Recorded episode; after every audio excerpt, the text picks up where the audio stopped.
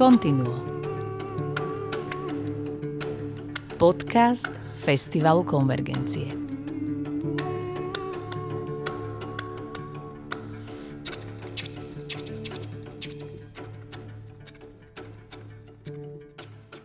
Vítajte pri počúvaní ďalšieho vydania podcastu Continuo.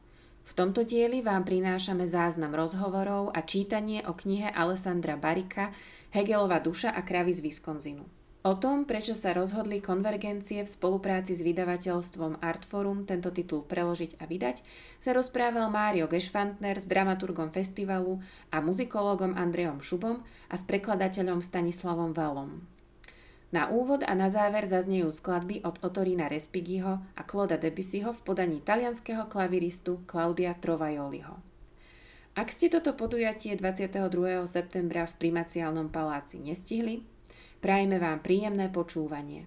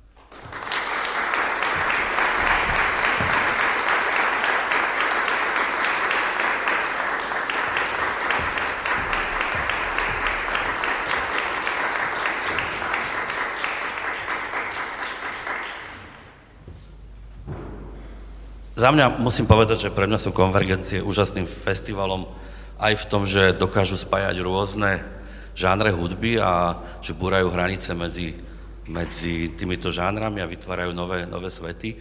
A pre mňa človeka od knihy je dnes dnešok výnimočný tým, že, že sa tu bude prezentovať aj svet literatúry a vytvoríme takú hudobno slovnú novú zemegulu. Predstavíme si dnes knižku Hegelova duša a krávy z Wisconsinu od úžasného Alessandra Barika a troška nám o nej povedia dvaja ľudia, ktorí k nej majú najbližšie a to je vlastne otec myšlienky, aby táto knižka vyšla v Slovenčine Andrej Šuba a prekladateľ Stanislav Valo.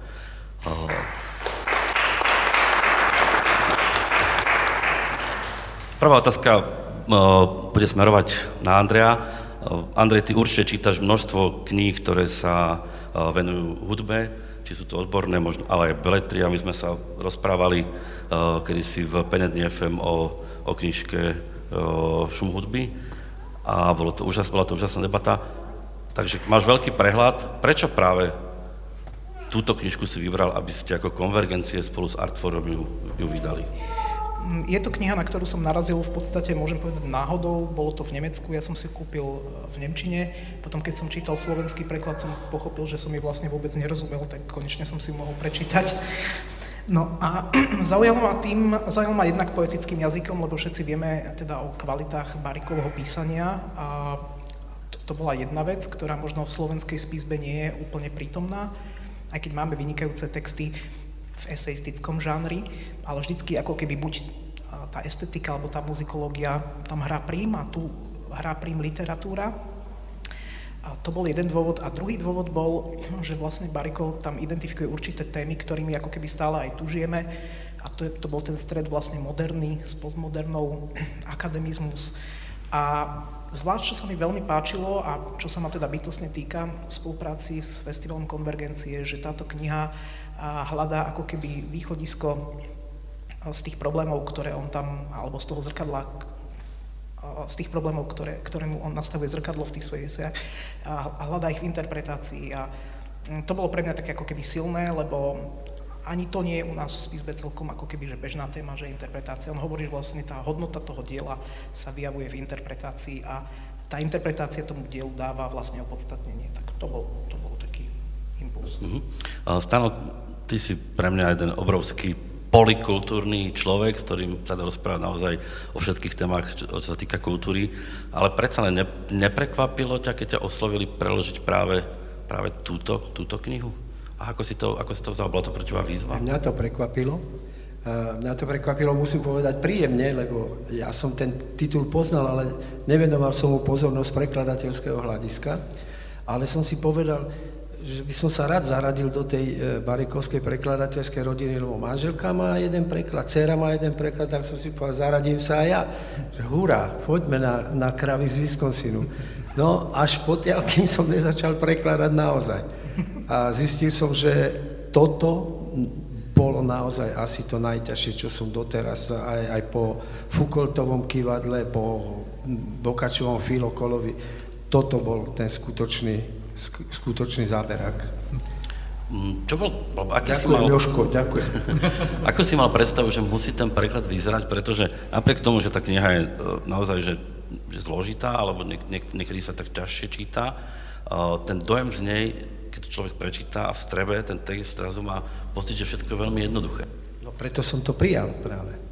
No ale toto bol napríklad e, jeden z prekladov. Ehm, ja vždy hovorím, keď rozprávam o literárnom preklade, že prekladateľ teda sa pohybuje po ostri noža a nesmie zradiť ani e, autora, teda autora originálu, nesmie podviesť ani čitateľa, ale tu nás som, priznám sa, myslel viac na čitateľa, musel som myslieť viac na čitateľa, pretože keby som bol troška viac otrockejší, povedzme, tak ten slovenský čitateľ by asi až uh, taký možno pôžitok z toho čítania nemal, aký dúfam má. Uh, určite áno, ten pôžitok tam je, hlavne keď človek naozaj si dáva do súvislosti rôzne tie veci, ktoré Barikovi vysvetľuje. Čo sa týka obsahu, súhlasíš s Barikom a jeho názormi na témy, ktoré, ktoré rozoberá, alebo by si z duchu nie, nie, si s ním ja, aj polemizoval? Ja, ja som nehudobný expert. Uh, niekedy si myslím, že našťastie, lebo môžem vnímať tú hudbu tak, že aj keď tam zaznie falošný polton, mne to neprekáža, uši mi to netrhá, a, ale absolútne súhlasím, musím povedať, s týmto obsahom, aj s tým, ako Bariko, uh, ako Bariko poňal to, čo som ja, ja teda nazval osvietenou hudbou, uh, tá muzika on tomu dal názov muzika kolta, ja som volil výraz osvietený, a zažili sme, ak môžem, takú malú epizódu, takú milú epizódu s Ivanom Martonom, keď napísal, to recenzoval a napísal, že on by sa teda skôr prihováral za výraz pre tú muzika kolta, čo ja som prekladal ako osvietená, že za výraz ušlachtila hudba. A že potom, keď zobral knižku do ruky, tak si ju čítal a na zadnej strane, naozaj, a to je asi, asi moja nedbalosť, keď som pripravoval ten text dozadu, tam je napísané, v tejto súvislosti zavádza termín muzika kolta, v zátvorke ušľachtila hudba. Takže Ivan to nazval ako kouzlo nechteného, že, ale ja som predsa, potom som mu zatelefonoval, sme si to vysvetľovali, zaujímavé. Ja som povedal, vieš, ja som to kolta, jednak e, v, tom, v tej ušlachtilosti mi chýba práve to, čo v jeden z, jeden z významov toho kolta, čiže aj vzdelané, učené, osvietené, povedzme. A ja som to vnímal vo vzťahu k tej hudbe, ktorá bola predtým, že bola táto osvietenejšia a osvietená. On hovorí, vidíš, a ja zasa som to ušlachtila, ponímal vo vzťahu k tej, čo prišla po nej, čiže táto moderná, nová hudba. Uh Andrej, s tebou je to, ako súhlasíš s ktorým, alebo ktorý ten názov ti je bližší? Osvietená alebo ušlachtilá? Ja som ten názov prijal samozrejme ako prekladateľskú licenciu. Myslím si, že keby sme sa to pokúšali nahrádzať niektorým zo zaužívaných názvov, ako je vážna alebo klasická hudba, a tak by sa ako keby stratila tá pointa toho, o čom vlastne Bariko hovorí pretože on hovorí vlastne, že, že to je tá hudba, ktorá naozaj ako keby má význam, že nie, nie, nie je len nejakým replikovaním hodnú od minulosti, nejakým múzeom, ale je niečím, čo sa nás bytostne dotýka. Takže v tomto zmysle ten názov osvietená hudba nie ako komerčný produkt, voči ktorému, ho, ktorému túto produkciu Bariko vymedzuje, ale ako niečo, čo naozaj má silu, ako meniť naše životy. Takže mne sa ten názov páčil, odkazuje na osvietenstvo. Takže o osvietenej hudbe si budeme teraz aj čítať, teda ja budem čítať a poviem teraz veľmi asi nepríjemnú vec, ale musíme túto debatu skončiť kvôli nadúpanému programu dnešného, dnešného, dnešného prvého bloku. Veľmi pekne ďakujem Stanovi Valovej, Andrejovi Šubovi a ja vám teda prečítam zo pár úrivkov, ktoré práve, ktoré práve Andrej, Andrej vybral. Takže ďakujem ešte raz.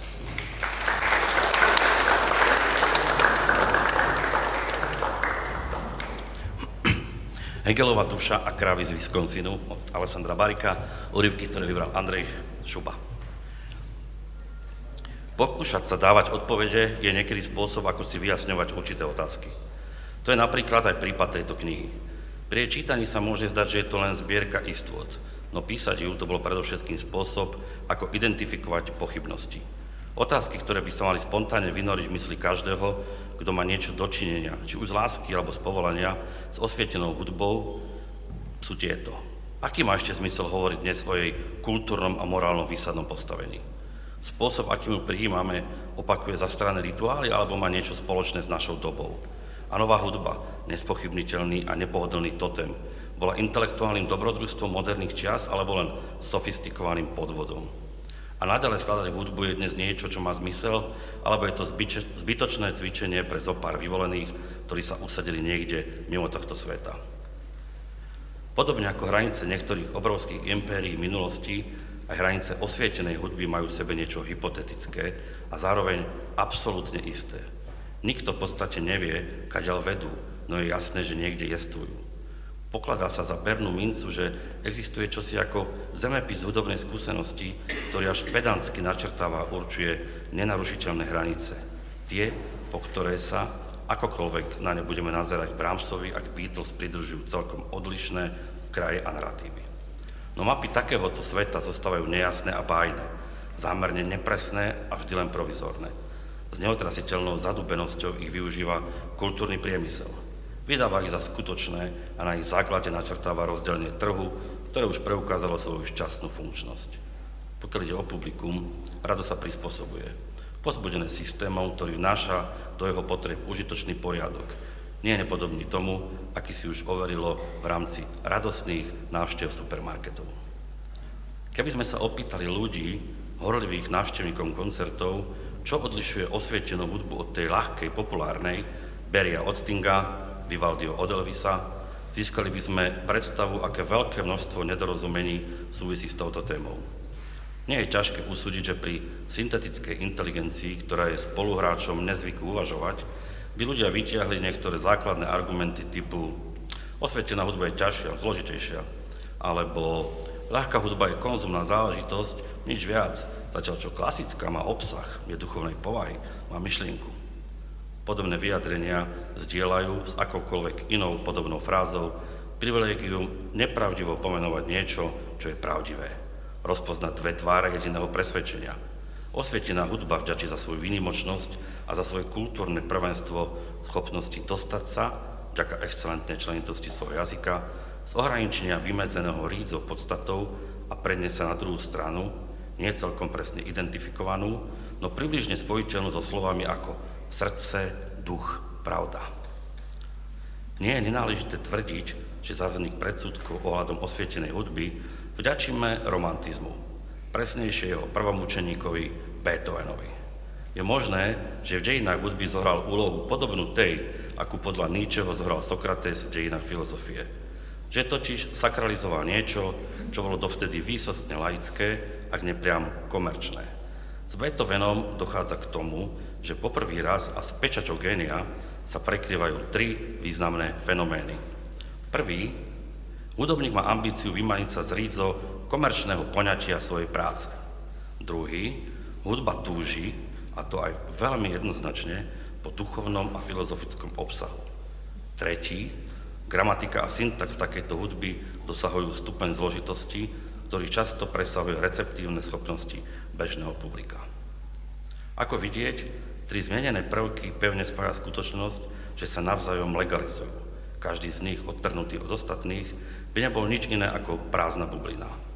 Za to v pevnom spojení vytvorenom tým, že sa navzájom potrebujú, vykryštalizovali sa do modelu a nadiktovali vzorec, ktorý si aj s prispením patetickej charizmy svojho tvorcu, buriaci sa genius, chorý a osamotený, podmanil predstavivosť nového, pomaly sa formujúceho publika, teda publika mešťackého a poskytol hudbe jeho salónov elektrizujúcu identitu, znamenite zodpovedajúcu všeobecnej ašpirácii na štipku aristokratickej urodzenosti. Umelecké diela, a v plnej miere tie najdôstojnejšie, čakajú na svoju interpretáciu. Keby v nej nebolo čo interpretovať, keby jednoducho jestvovali anič viac, demarkačná čiara umenia by zanikla. Toto je Adorno výrok z diela estetická teória. V prenesení do nášho kontextu diktuje hypotézu, ktorá vo svojej očividnej samozrejmosti zanecháva odkaz. Výrazom umelecká, a teda osvietená hudba, sa označuje akýkoľvek hudobný produkt, s ktorým sa v skutočnosti môže spájať prax interpretácie. Čo je to isté ako povedať, Nejaký hudobný produkt nie je, či už a priori, alebo len dôsledku nejakého zvláštneho zámeru, ničím iným ako obyčajným konzumným produktom. Niečím odlišným sa stáva vo chvíli, keď vo vzťahu k nemu exploduje inštinkt interpretovať ho. V kolektívnej praxi tento inštinkt dielu prisudzuje prostredníctvom reprodukcie a kritické reflexie istý druh posmrtnej existencie, ktorá presahuje v čase, ale nie iba v ňom, realitu a zámer jeho tvorcu, autora. Je to práve takýto druhý život a nič iné, čo robí z hudobného produktu umelecké dielo tým, že ho vytrháva z logiky jednoduchého a ríceho konzumu. Každá interpretácia je spoluhráčom tajomstva. Inštinkt interpretácií vyvolávajú len diela, ktoré nejakým spôsobom presahujú sami seba tým, že naznačujú niečo viac, než vyslovujú. Interpretácia je práve tým miestom, kde sa spomenuté viac vyčlenuje a následne prejavuje. Je to hraničná zóna, zem nikoho, ktorá až nepatrí dielu ako takému a ešte nie svetu, ktorý dielo prijíma. V takomto procese nachádza svoj okamih pravdy banálna fráza spájajúca umeleckú, teda osvietenú hudbu s ambíciou mať črtu akej takej duchovnosti. Umelecké diela možno tým, že sú niečím viac, než sú v skutočnosti, označujú to, čo je ešte uskutočniteľné z myšlienky transcendentného. Interpretácia spolutvoriaca priamo tajomstvo umeleckých diel je vlastne skúsenosťou, stretnutím s niečím nadprirodzeným. Tak ako spomienke, aj v interpre- interpretácii to, čo kedysi jednoducho bolo, nadobúda netušené tvary a obsahy, prinášajúce nový pohľad. Takéto rozhovory s minulosťou vyvolávajú životu prízraky a práve do nich sa utiahli zvyšky toho, prečo kedysi vznikol výraz transcendentno. Z tohto pohľadu sa objasňuje téza, podľa ktorej by mala byť duchovnosť osvietenej hudby cieľom a nie iba daným faktom. Táto duchovnosť, táto schopnosť vyvolávať pocit niečoho nadprirodzeného nadobúda svoju podobu v interpretačnej praxi a nejakým spôsobom nie je daná prv než táto prax. Z oči voči gastronomickému počúvaniu bez akékoľvek pridanej interpretačnej hodnoty sa aj tie najdôstojnejšie veľdiela hudobnej tradície opäť stávajú tým, čím boli pôvodne. Brilantnými nástrojmi zvádzania, ak nepriam pravými a jednoduchými, jednoduchým spotrebným tovarom. Nie, že by preto strátili niečo zo svojej dôstojnosti, Jednoducho sa stráca možnosť odlíšiť ich ako tak odôvodnene od ostatnej hudby. Výraz osvietená hudba by mal skôr ako určitý repertoár definovať určitý spôsob počúvania.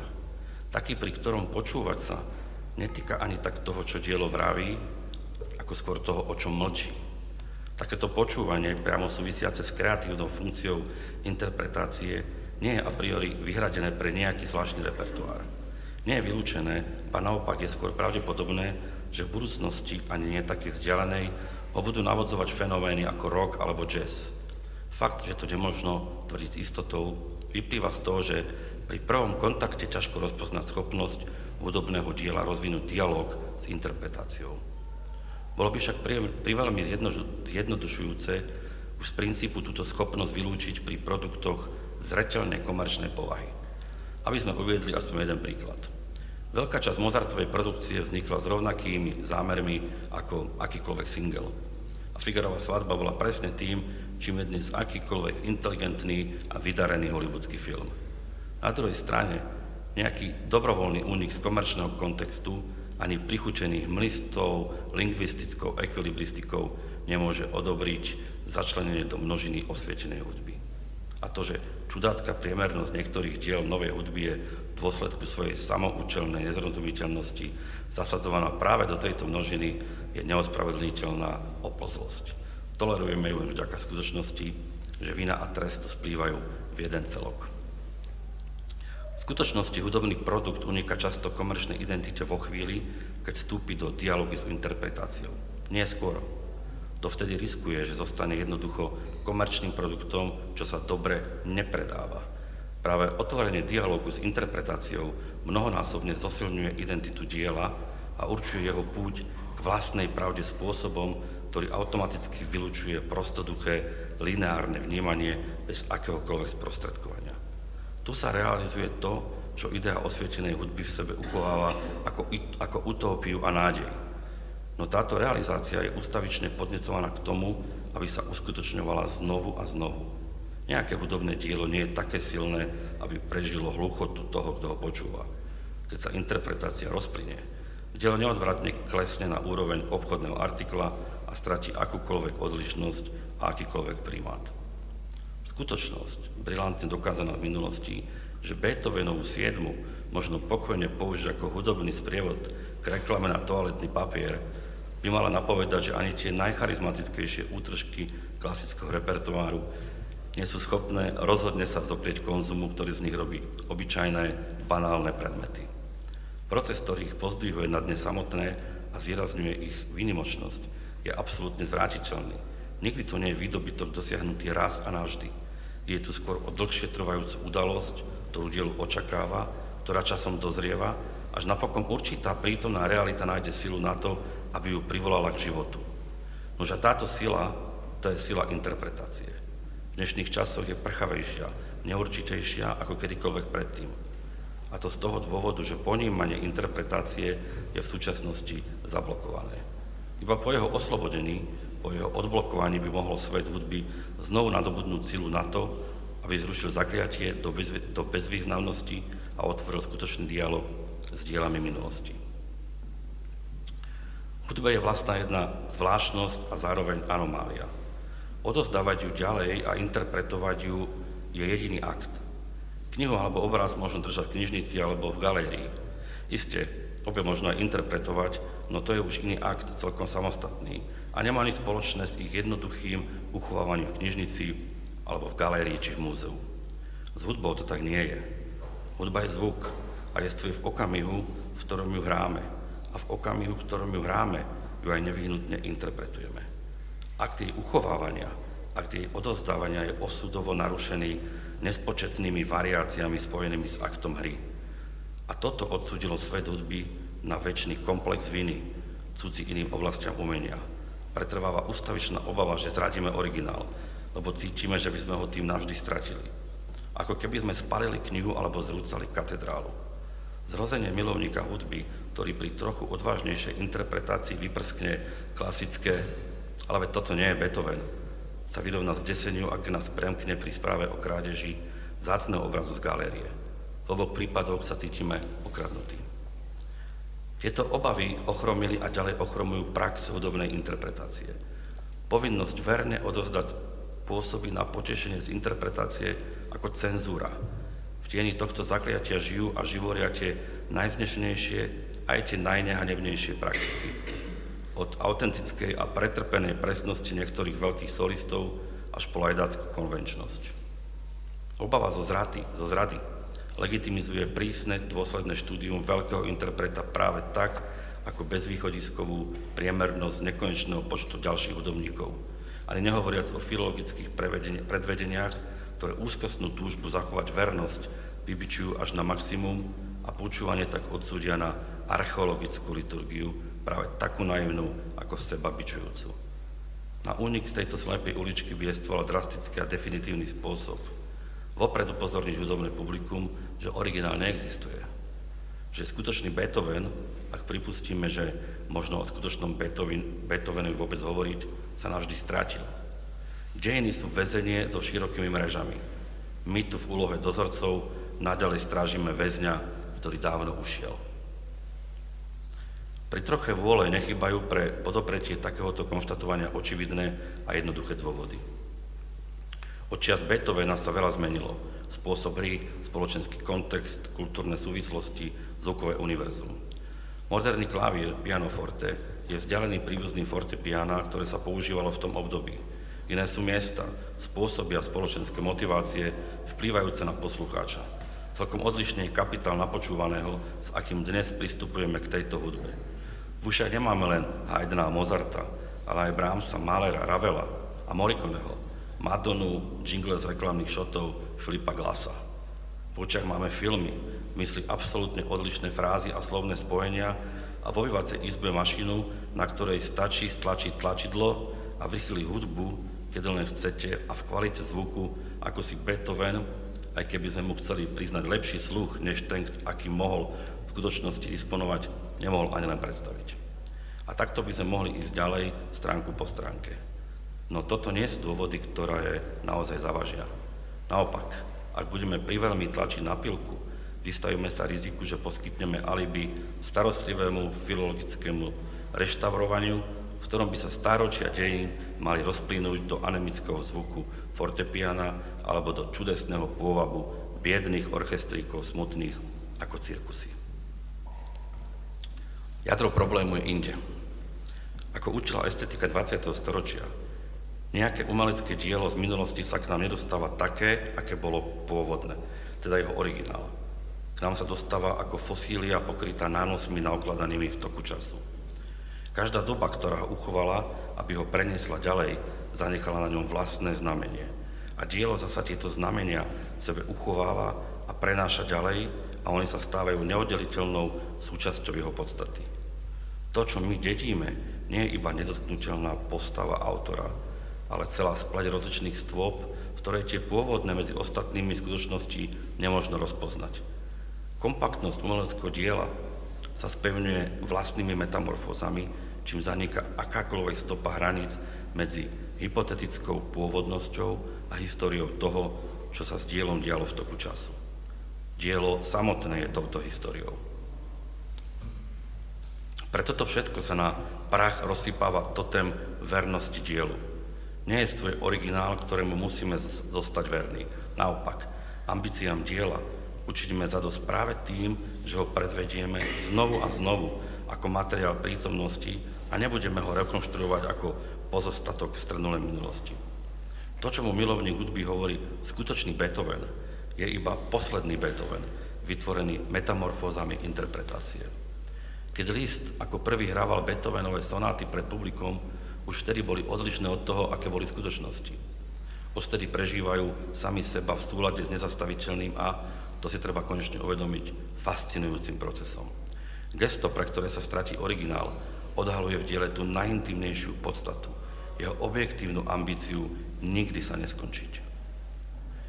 Hudba sa znovu objavuje. Hudba sa stáva mimo samej seba, nie v dôsledku nejakej mágie, ale v skutočnej zrážke s realitou času, ktorý ju nevytvoril, no teraz ju prijíma. To, čo ju znovu uvádza do pohybu, je rozdiel, ponad ktorý sa musí stretnúť s týmto svetom. Interpretácia spočíva v tomto rozdiele. Berie na seba to, čo je v diele pohybom, čo je napätím, čo je skrytým životom, čo je zatiaľ nevysloveným slovom a všetko toto vedie chemické reakcii s identitou vlastného času. Týmto sa definitívne strhávajú mosty spájajúce s dobráckým a obmedzujúcim obrazom interpreta, aký si odozdáva hudobné publikum. Interpret je médium medzi dielom a časom. Je gestom spájajúcim okraj dvoch navzájom sa hľadajúcich civilizácií – je slovníkom, v ktorom sa tieto dva jazyky stretávajú.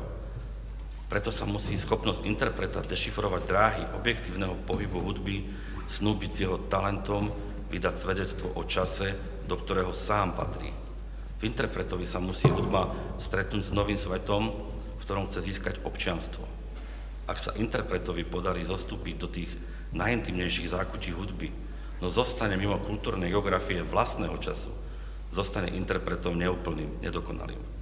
To, čomu sa kedysi hovorilo subjektivita alebo cit, možno dnes označiť ako schopnosť zahrnúť, zabrať do jedného celku prvky celého jedného sveta.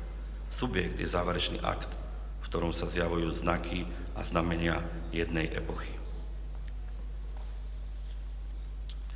Idea osvietenej hudby sa zadúša v spoločenskom jave, ktorý ju prijíma ako absolútnu hodnotu a tupo ju odovzdávať ďalej ako privilegium blahosklonného, sebastredného spoločenstva spájajúceho živé mŕtvoly.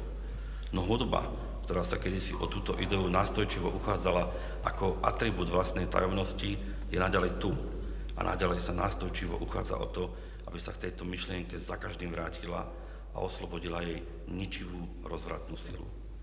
Odlišnosť a výsadu, ktorý sa dovoláva, treba príjmať nie ako daný fakt, ale ako niečo problematické, čo z nej musíme vyrvať. A za každým tak, ako by to bolo prvý raz. Ničoho menšieho by sa nemal dožadovať ten, kto je skutočne očarený osvietenou hudbou. Ničoho menšieho ako takejto malej spásenostnej apokalipsy. A táto apokalypsa má svoje meno. Interpretácia.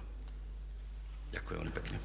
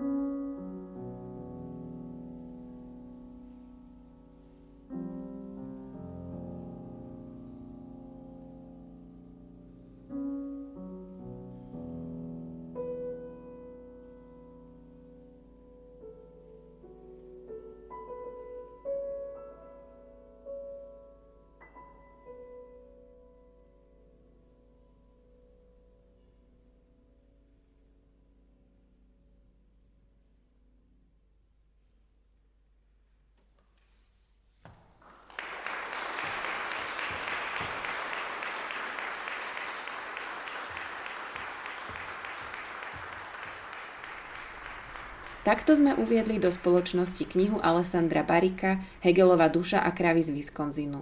Nájdete ju v knihkupectvách Artforum alebo vo festivalovom e-shope. Ďakujeme, že ste počúvali podcast Continuo.